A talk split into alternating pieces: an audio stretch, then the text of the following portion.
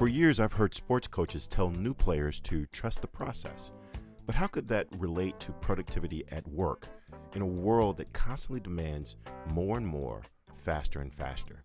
In this episode, I will share a process for staying focused on the most important priorities instead of letting your priorities get punched around by the demands of each day.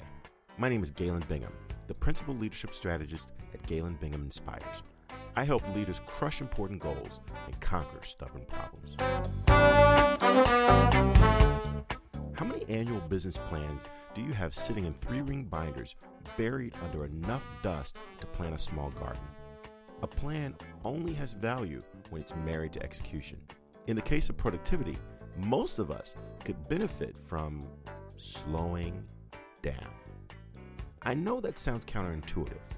There's a ton of pressure to respond instantly to all requests, whether in email, LinkedIn, Twitter, Instagram, or every other communication platform that's out there. In the face of all the urging to go faster and respond immediately, I propose slowing down, at least long enough to evaluate whether the priorities you're focusing on are, well, priorities you should be focusing on. Instead of acting immediately to every request that comes your way, do this record every request that comes in. You can use your phone, an iPad app, an action item tool on your computer. You can even use a legal notepad if you like an old school approach. How you capture the request doesn't matter, just capture them.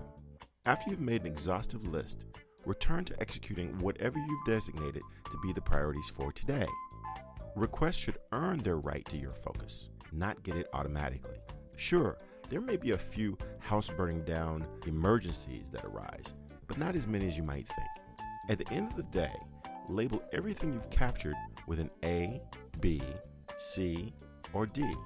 Remember the four quadrants I talked about in the last episode? That's what we're going to use here, only in reverse. D is for those items that are not urgent and not important.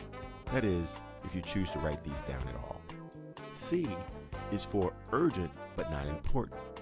B is for urgent and important. And A priorities are those that are not urgent but critically important. Then determine the appropriate item to add to your list for tomorrow. Skew most of your time to focusing on A and B items only, rather than just those that are urgent.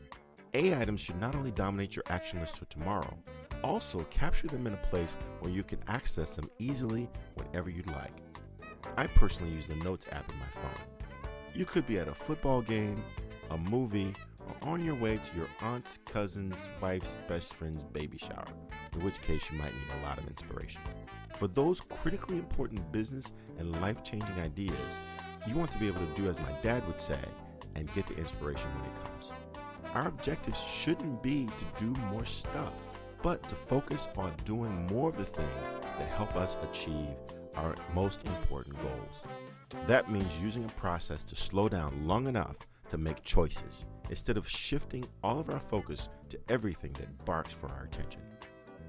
If you found this podcast to be helpful, like, share, and subscribe for more practical leadership tools.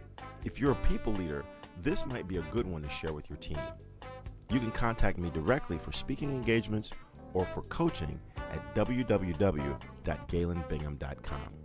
This has been Galen Bingham, the Leadership Strategist.